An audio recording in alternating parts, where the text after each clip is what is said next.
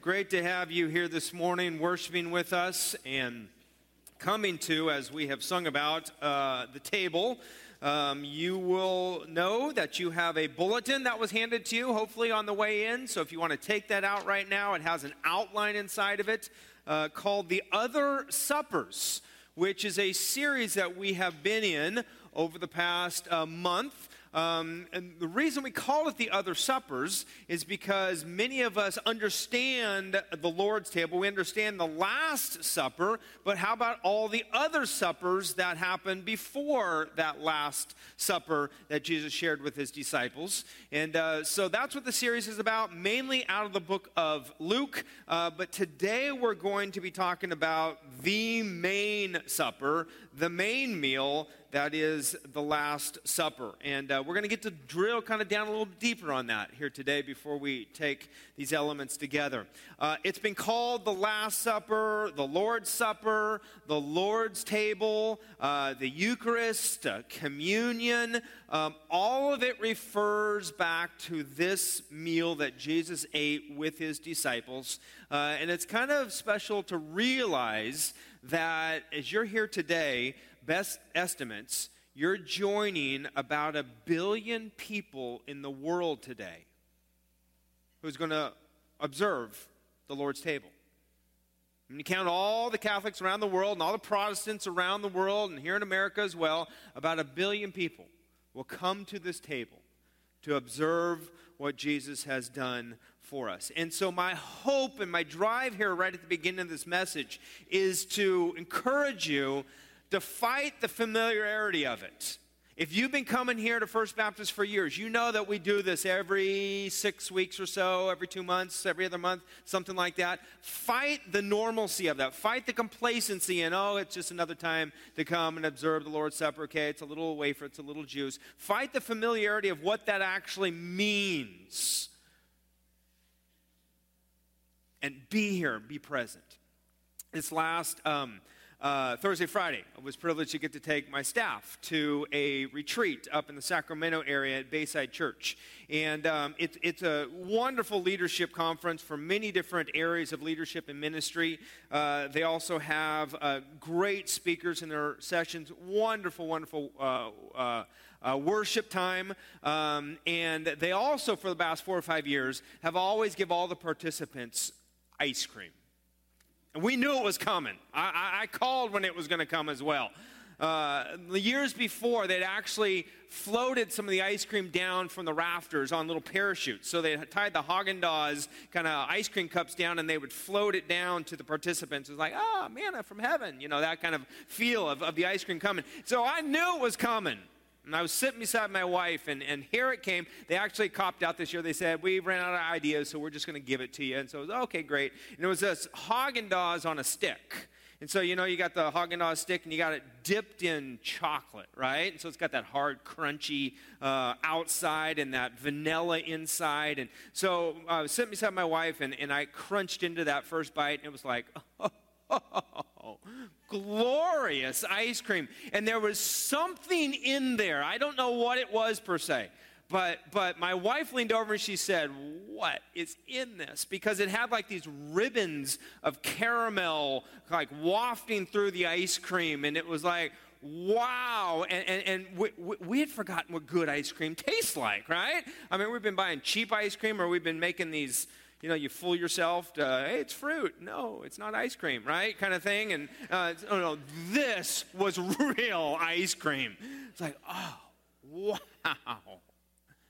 And so today, as you come to this time of teaching, and as you come to this passage, and many of you, as you come to this table, fight just that familiarity of, okay, yeah, it's just ice cream. Okay, yeah, but, but appreciate it for what it is that it's the elements we talk about, the body of Christ, the shed blood of Christ, given for you and for me, that has changed everything, if you're a believer, about how you live today.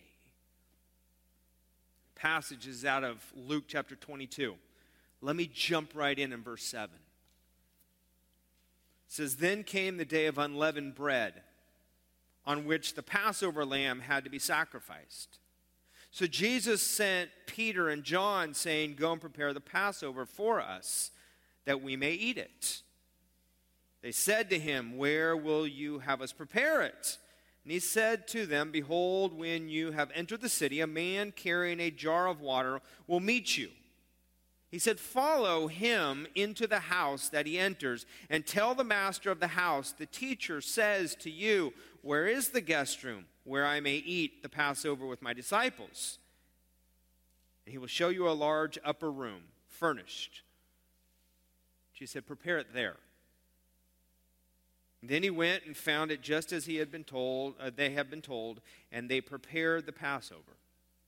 And when the hour came, he reclined at the table, as we've been singing about, and the apostles with him. And he said to them, I have earnestly desired to eat this Passover with you before I suffer. For I tell you, I will not eat it until it is fulfilled in the kingdom of God. And he took a cup, and when he had given thanks, he said, Take this and divide it among yourselves. For I tell you that from now on I will not eat of the fruit of the vine until the kingdom of God comes. And he took bread. And when he had given thanks, he broke it and gave it to them, saying, This is my body, which is given for you. Do this in remembrance of me. And likewise the cup after they had eaten, saying, This cup that is poured out for you is the new covenant in my blood. All right, so what's, what's going on here? Let, us drive down, drill down a little deeper into the day and the time. About 33 years after the turn of the clock, and Jesus is alive in first century Palestine. He's gathered in an upper room, and now Luke tells us what they did. And in Luke's account, you could go back and count them. Five times he mentions the Passover. So you have it mentioned in, in verse 7 and verse 8 and verse 11 and verse 13 and in verse 15.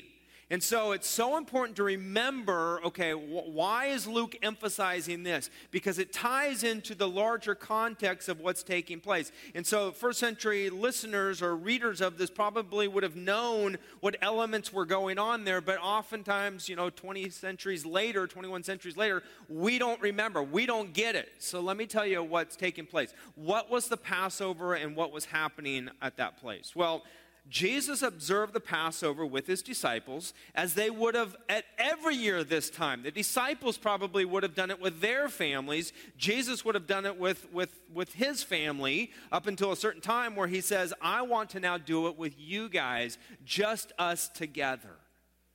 So the first thing to remember is that at a traditional Passover meal, as they remembered this, as they celebrated this, was that there was assigned seating by honor. So the head of the household, or the one giving the Passover meal, would be at the head of the table. And then the seating pattern would be given by honor. If it was done within the family, then it would be done by age of family participants. But if it was done within a community of people, then that was done, the honor was given uh, an honor of social standing or of importance that you were in the community. Now, let me get back to that point in just a bit. Let's transition on that, but there's a very interesting teaching point with that in mind. But let me go to the next part. After the seating around the table, there would be a prayer, and then there would be follow that would be followed by a first cup of wine that was passed around. Now, in all, there are going to be four cups. You're saying, ah, oh, I've never heard of the four cups going on. Traditional Passover meal would have four cups that are passed. And the first one would be a cup of blessing, or someone called a cup of deliverance that was given. And so this cup of blessing was given. There would be a prayer that would be prayed over, asking the Lord to bless their time together. And then that was followed by bitter herbs that were sent around the table to all the participants. Uh, it would either be like, like, you know, think of parsley, think of basil, and these bitter er- these herbs would be dipped into vinegar or into salt water, and then they were eaten as a reminder that sometimes life is bitter. that there are bitter moments in life. Which, again, that is so important to have that in mind because, specifically here in America, we have churches that might try and teach about a prosperity gospel this prosperity gospel that, you know, all of your financial needs are all taken care of, all of your health needs are all taken care of. Can we just say those are not, even when you're walking with the Lord, those are not always taken care of, right? The, the, the, the health needs. I'm a living example of that from this last week. This last week on Monday, I woke up on Monday morning with the room spinning. And I was the first one up, and so I got up out of my bed. I walked about five steps, and I crashed on the bench that's at the end of our bed. I'm like, okay, this is kind of weird. This had never happened to me before. I made my way out to the living room because I often stretch, just to kind of stretch my back out, and I laid there for three minutes doing it and became very, very nauseated. I ran back, crawled really back into the room, went down on the bed, and I said, something is off. I, ha- I have a, a, a wife uh, for a nurse, a nurse, nurse for wife? Is that, is that the best way to say it? I married her because she's my wife, not my nurse. But, but, you know, they come together, all right? And so immediately, you know, she's got the wash rag on my head. She's kind of taking my temperature. She's checking my pulse and all these kind of things. What's going on here? She immediately got me into the doctor, which, you know what? Okay, that's just what nurses do, right? They want to get you taken care of real quickly. And found out that it was a case of vertigo. Um, just woke up kind of dizzy that way. Said it might take a couple of weeks to totally wear off. So if I'm like listing this way, you'll know what's going on up here, right? Um, but I, I, feel fine to be doing this um, and to be teaching here. But I was not expecting that to happen on Monday morning. I preached up here last Sunday that some of you would wake up and feel bad sometime this week. I did. I remember I went back to my notes. I looked that some of you would be having complications and struggles. I would be the one to come visit you at the hospital if you were in. I was not expecting me to be in there. Okay, I did not pray for that. I prayed for you to be there, and I would come and see you. All right. We know health is not always great. Uh, we're not always healed physically. That time is not here yet. In the future, it will be there where we have no sickness, but not now. We know bitterness comes, complications, things happen. Life is bitter. Some of you may be in that right now where you're sensing, you know, things are not going real well. Finances, with relationship, within your marriage, whatever that may be. Life can give you bitter moments. And so these herbs were passed around at the meal to remind the disciples, to remind people who were taking this traditional uh, Passover meal or the Seder, that bitterness happens in life, to remind them as well that the Israelites were 400 years in captivity. 400 years they were oppressed by Pharaoh before God did a miracle and brought them out. And so it's important to remember bitterness is not the main course. Don't get stuck there. That's just a part of the meal, but it's not the main course. We'll have that element, but it's not the main course after those herbs were passed around, the youngest, or the one in the least, uh, at the end of the table, of least importance, would know that it's their cue to say, Why is this night different from all the other nights? And the person would say, On all the other nights we eat leavened or unleavened bread, but tonight we only have unleavened bread.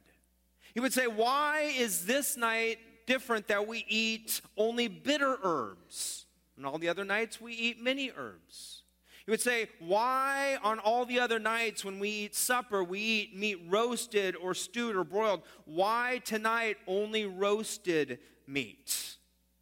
And then the head of the household would take that opportunity to explain and tell the story of the Israelites.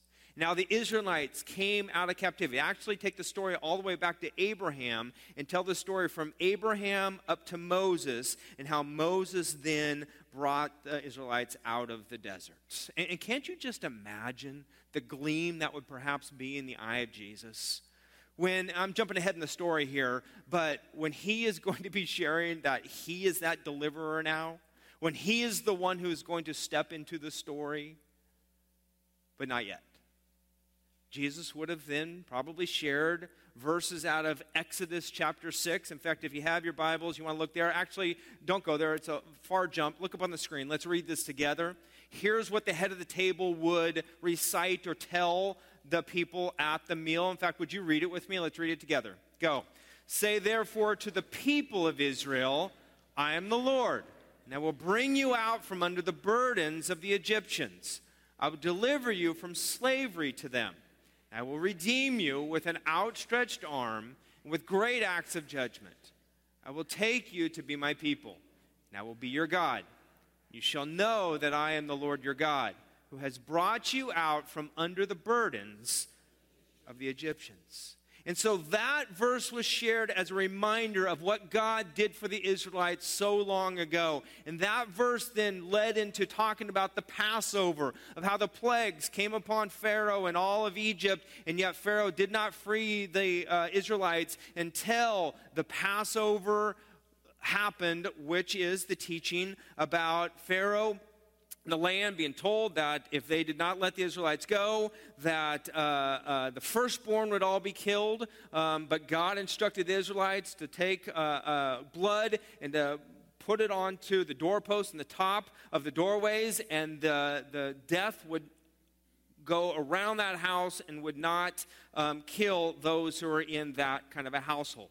Um, and so the Israelites are well versed in this. They're reminded of this. And as Jesus was celebrating, he would have shared out of Exodus chapter 6. Um, we today, if you want to read about what that speech would be about, Stephen tells it very well in Acts chapter 7, verses 2 through 38. Um, uh, all the details, even we know about the meal, about the unleavened bread, how the Israelites were supposed to not even prepare bread that would rise uh, with the yeast because they had to be ready to go at a moment's notice, um, and then the spotless lamb that would be killed. And of that spotless lamb, that the blood would be on the doorposts and the top of the door um, so that the angel of death would not kill the firstborn within that household. In fact, what they would do is they would take it and they would kind of daub it on the top of the door frame and then on the sides. In fact, would you do this with me? Raise your right hand. Okay, raise your right hand. Okay, act like you have that kind of that uh, parchment or that uh, cloth that would daub it on the top, on the right, and then the left. Okay, do it with me. Okay, top, the right, and the left. This kind of looks neat from up here if you're watching. Like, okay, top, one more time. Top, the right, and the left. You know, as you come across there, what, what kind of a shape are you actually making? Kind of a cross, isn't it? And again, can you imagine the chills that the disciples would have had as later they put this all together that Jesus went to God? They didn't have a clue what Jesus was really working into the story here. They'll find out more in just a bit. But later to reflect on this and understand how Jesus becomes that spotless lamb. Well, the Passover meal would continue on. They would sing a hymn. You can even read in Psalm 113 Psalm 114. Many um, theologians believe that those could have been the words that the disciples would have sung together with Jesus.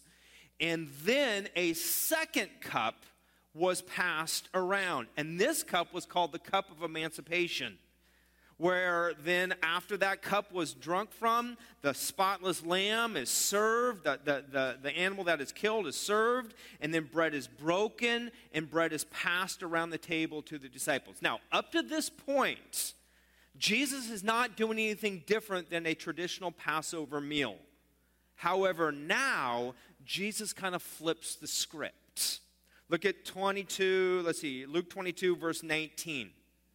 It says, And he took bread, and when he had given thanks, he broke it. He gave it to them, and then he says, This is, what does he say? This is what? My body, which is given for you. Do this in remembrance of me. Of, of, of who? Of, of me. Now, doesn't say the disciples question on that. I'm sure in their minds they're thinking, okay, this is a little bit off, but Jesus, we're going with you. But this is the place where the monumental change is now taking place. Do this in remembrance of me. So then the third cup was passed, and that cup is now a cup of redemption. And you can see that cup that follows in verse 20, where it says, And likewise the cup after they had eaten, saying, this cup that is poured out for you is the new covenant in my blood. So, this cup was taken after the supper, which represents the blood of the Lamb, but Jesus is now comparing that to himself and saying, This is my body that's broken for you. This is my blood that's given for you.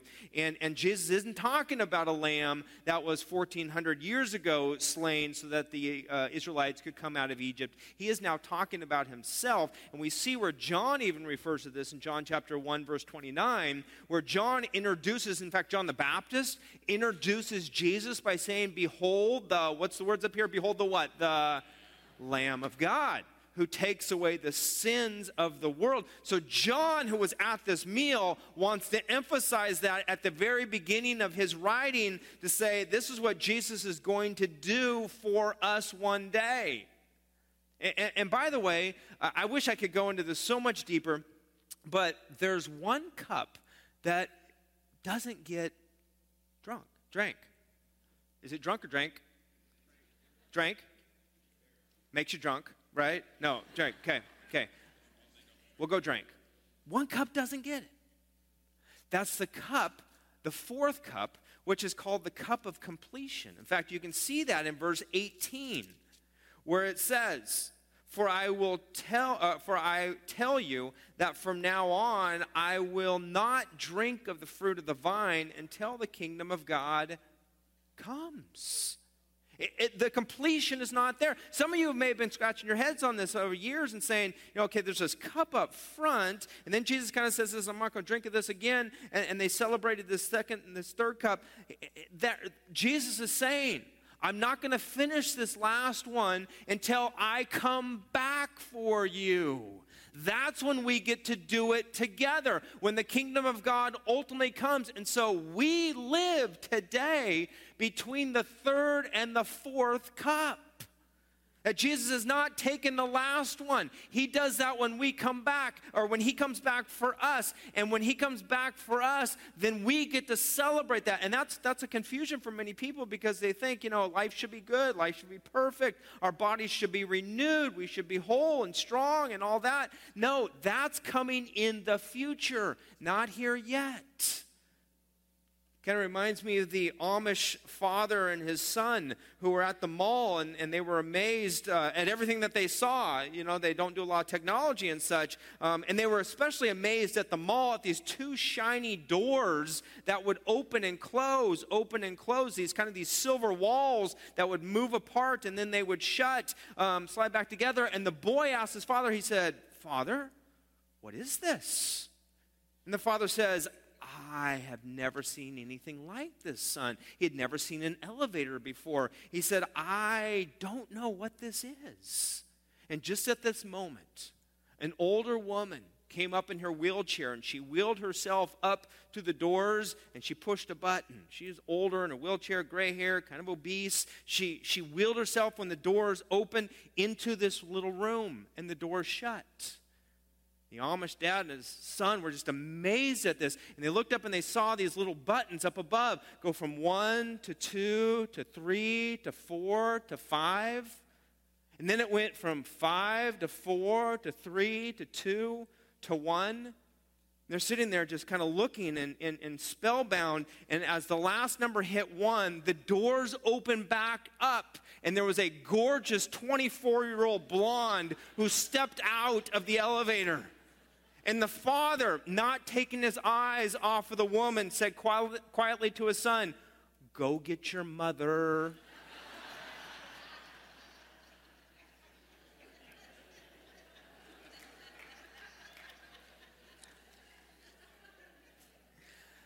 that will happen one day for all of us, right? When we get back up to heaven, when God comes for us again, we'll be renewed, we'll be restored, we'll, uh, we'll have our perfect bodies in place. I don't know how old we will be, but that probably won't even matter. But maybe at the place where you were in the most, in the best shape of your life, that will be your body once again that you will be able to enjoy. But until that time when He comes for us again, we're gathering disciples. And Jesus is saying, Bring, bring them, more disciples around the table. And one day, one day around that table, we'll enjoy that meal with Jesus. And Abraham will be there. And Isaac will be there. Moses will be there. David will be there. Joshua, Jeremiah, some of the Old Testament heroes of the faith. Peter will be there. My parents will be there. My wife's parents will be there. My grandparents on both sides of the family, thank God, will be there. I never saw my grandmother from my dad's side walk. She, she had MS. Before I remember being four years of age or so, and she was in a wheelchair, and I built a puzzle on her lap. There was a board they put across her wheelchair, and I remember building that with her. That's a, really the only memory that I have of her. But one day, she'll get up from that table and she'll be walking. She'll be standing. Some of your relatives will be there. Others, maybe not. That's why you're still praying for them.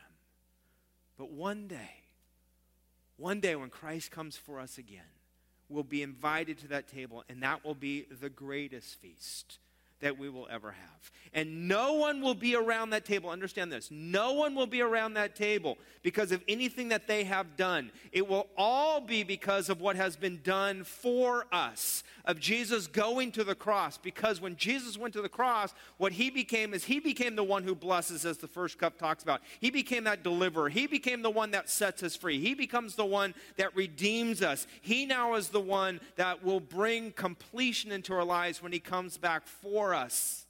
And none of that is brought to you because of the goodness of your lives or things that you can do, but only by accepting Christ as Lord and Savior in your life. Admitting that you have sin. Admitting and understanding and realizing, yes, bitterness is a part of our life. Sin happens, and we all are fallen short of the glory of God. And because of that sin, we need to believe that God sent His Son to this world to die for our sins. Believe that he came as the penalty for that sin in our lives, and then commit our lives to follow him. Admit, believe, commit. Admit, believe, commit. The cross, and not just the cross, but the redemption, the resurrection brings about that redemption. That changes everything. The cross changes it all. I mean, think about this. Today, one billion people celebrating the Lord's table, taking those elements today. Many uh, across the entire world, you will see cross after cross after cross after cross after cross. In the ancient world, particularly here in America as well, you'll see some. Some of you today are wearing crosses on a necklace. Some of you have cross earrings, maybe some a pin or lapel something on your wallet, your purse. We have crosses. Why in the world would we have that? That's a, that's a sign of torture. That was a torture mechanism back in the uh, Roman era, the first century. Christ came and he flipped that script. He changed it all. He turned that into the redemption of the world. And that's what Jesus is now doing in the midst of this Passover meal for his disciples. He is flipping things on them. He's saying, Now it's me. Do this in remembrance of me. This is my body broken for you. This is my blood that's given that shed. This is a new covenant. And they're saying, What? We're not sure about this. How does this all work? But okay, we'll keep walking along. Now, watch this. Your life, because of the cross and the resurrection, is now called to be different. You don't walk into this place, hear the teaching, and then walk back and live how you used to live. We come in here understanding what God is trying to get into our lives, and maybe He's sending it right now in that voice message, right now that's coming along here. Someone's got that. Answer that. All right, thank you. We hear that, and then we go and we leave and we're changed. Because now watch what happens here with the disciples. Very interesting thing takes place. The text goes on to Jesus Luke wants us to live differently, and so watch what happens here. Go to verse 24. Luke 22, verse 24 says, A dispute also arose among them, the disciples, as to which of them was to be regarded as the greatest. How does that happen at this meal? You know, Jesus is like teaching about, I'm going to change the world, and all of a sudden, a dispute, I'm going to save the world. A dispute comes up from the disciples. Who's greater? I'm greater. No, you're greater. It's like one of them stuck his tongue out at the other one and be like, I'm greater than you. That, that's basically what's going on here, right? I, I, I mean, look, verse 24 says, A dispute arose among them, saying, Who's the greatest? How does that conversation begin? You know how it begins? Because of the seating order. Now, we don't know exactly if Jesus sat them in order, but I'll guarantee you each and every one of those disciples knew where they were at the table. And I bet you they were elbowing for room to get up to the higher place.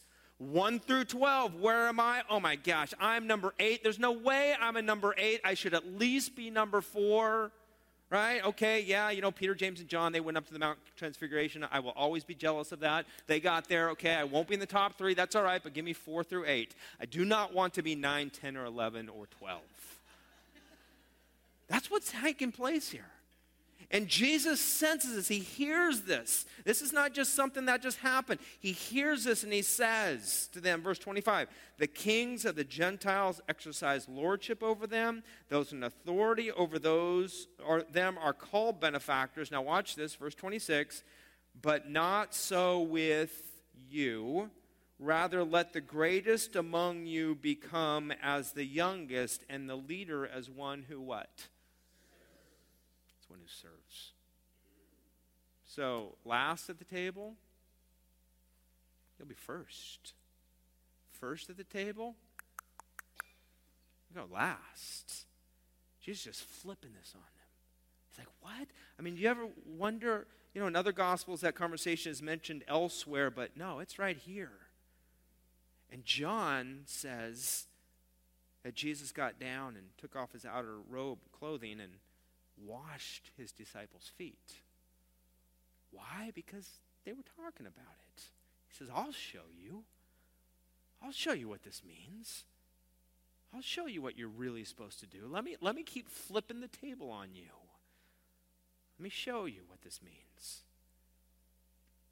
See, with the cross, what Jesus was going to go to the next day, what the cross takes care of is a sin problem. Now, we all instinctively have in the modern world, we today want to ignore the sin. We today want to ignore that we even have that. In the ancient world, they would have probably said, okay, yep, bitterness is a part of our lives. There is this sin, this issue, but we'll try and take care of it on our own. And that's where Jesus comes in and says, no, it's me. It's my blood. My blood will pay for you. Why blood? Why, why does that need to be the payment? Well, that was the payment in the Old Testament, but think about this now. Someone has to pay for it, right? I mean, God could, could, could, God have just waved his arms over the situation and said, sin taken care of? Well, God can do anything, so I guess he could have. But here's the reason I believe why God allowed blood to be shed and in this way. Let's say today you go home from church, and as you get home, um, your best friend comes by with a brand new shiny car that they have just bought and they invite you to go out for a little spin in the neighborhood with you, and you bring in some coffee, or even worse, maybe you have something sharp in your pocket, and you sit down in that car, and you're like, hey, that was so much fun, and you get up and whoosh, you tear the leather seats about five inch, just shred the thing. You're like, oh, can't believe I did that. I'm so sorry. What's your best friend going to say to you? If, if they're nice, they're gonna, you know, say, I, I, that's, that's all right. You know what I mean? What are they gonna do? Make you pay for like three thousand dollars with a seat or something like that? They're probably gonna be, that's all right, that's all right. You know, I got insurance or something like that. We'll take care of it, something like that. Well, let's say they show up a couple weeks later and that's all been repaired. Somebody had to take care of that. Somebody had to do something to make that right. And I would guess that if that happened and you didn't take part in helping make that come about, you in your mind would probably think, oh, I'm always kind of kind of be in debt to them. I, am going to live as a debtor of sorts. I'm going to be feeling bad about doing that to their car, even though they said, that's okay, I forgive you, it's all right. Somebody's got to pay for it. And that's where God sent Jesus in there to say, here's the payment. It's taken care of. It's done. You no longer have to live as a debtor. He has done it for you. That's the good news of the gospel. That's in place for you. And so Jesus now comes to the table with his disciples. And he enacts in a meal what they should remember. Symbolically saying, I'm the Lamb of the world now coming to take away the sins of the world for you. And the meal, I, I think it's kind of neat, it's kind of special because um, they personally had to receive that meal. I mean, Jesus couldn't have eaten it and then said, Oh, yeah, I feel full. No, they had to each take it on their own. I can't eat the food for you. You have to take it on your own. You have to personally receive it. And so, as we come to this time of the table and remembering the elements, that's what the invitation is to all of you. You're invited to the table of the Lord, as we just sung about. And so, as these trays are passed, there'll be a slot that has actually two cups in it grab that cup. It feels like one, but there's two there, and there will be juice in the one cup. There will be bread in the other one. If it's a little stuck, you can just kind of twist it just a shade. That'll come, it'll separate. Hold those elements together. Contemplate on those elements together. Don't just do it out of familiarity, do it out of remembering what Jesus did for you. Hold them in your hands. Looking at them, feeling them, touching them. It's a meal that Jesus gave to us. to be received. And yet, if you're here today and you have not received the Lord into your life, then I would say let the elements go. And I'll tell you why. In Scripture, it says this is for disciples, these are for people who are walking in the ways of the Lord that have already received Jesus into the life because Jesus says, Do this in remembrance of me. If you can't remember a time when you received the Lord, then it's not for you. However, we want this to be for everyone because, as we sang in the song, the invitation is for everyone. And so, right now, as we prepare our hearts, all of those who are disciples here, you're preparing one way. Those who are not yet, we'll prepare another way. In fact, there's an invitation to you because I want every one of you, the Lord wants every one of you, to also partake of these elements. And so let's take care of that right now. Let's pray. Let's pray. You know, as you are searching your heart and contemplating what Jesus did for you so long ago, as I said, those of you who know Jesus and have received him into your life, you're preparing, you're kind of meditating upon God's word, allowing the Holy Spirit to speak into your heart and into your life. And there be things, sin, things that you just need to kind of get out, to confess, and use this mom- these moments now thanking the Lord for his forgiveness, remembering what he did for you. But let me just kind of speak to you who are not believers yet. Today, you are not here by accident. Whether it be a friend who invited you or you've been coming for a while and just feeling like, okay, this is now the next step that I'm supposed to be here on May 6th, you're not here by accident. Today is decision day. And today is a day that God invited you to come to his table a table that has been prepared for you by what Jesus did on the cross of shedding his blood for you, of giving his body, having it broken for you, to become that sin sacrifice. And as we remember what that act is, we also know that Jesus asked us to personally receive in faith that understanding that he is God's Son God's Son who went to the cross to die for us. So to believe in faith that, yes, Jesus is the Son of God, but also to believe and understand that He is the one that has taken away the sin of the world. And today, if you don't ever remember exactly when you did that, but you are sure today you want in on this feast, you know that life is filled with sin. You know that life is bitter, but you know that heaven will come one day. You want in on that then let me encourage you because it's a love relationship to have with God. A love relationship with his son Jesus, where Jesus came and gave his life for you. And so for each of us, he's asking personally, do you receive this meal? Do you receive me, the bread of life? So if you've not made that decision yet, in quietness of your own heart, if you're ready to take that step of faith, it would be saying, Lord Jesus, I invite you today to come into my life. Or, Jesus, I do believe that you are the pen- sin penalty that's been paid. Jesus, today I'm committing my life. Jesus, today I'm taking that step of faith to receive you. And you know, you might not understand everything about what that means, but you know enough. You know enough. And God sees your heart. That when these elements now come by, you also are invited to partake of them because you're one of the disciples. You're one of the followers now of Jesus. God, we thank you for allowing all of us to come who believed.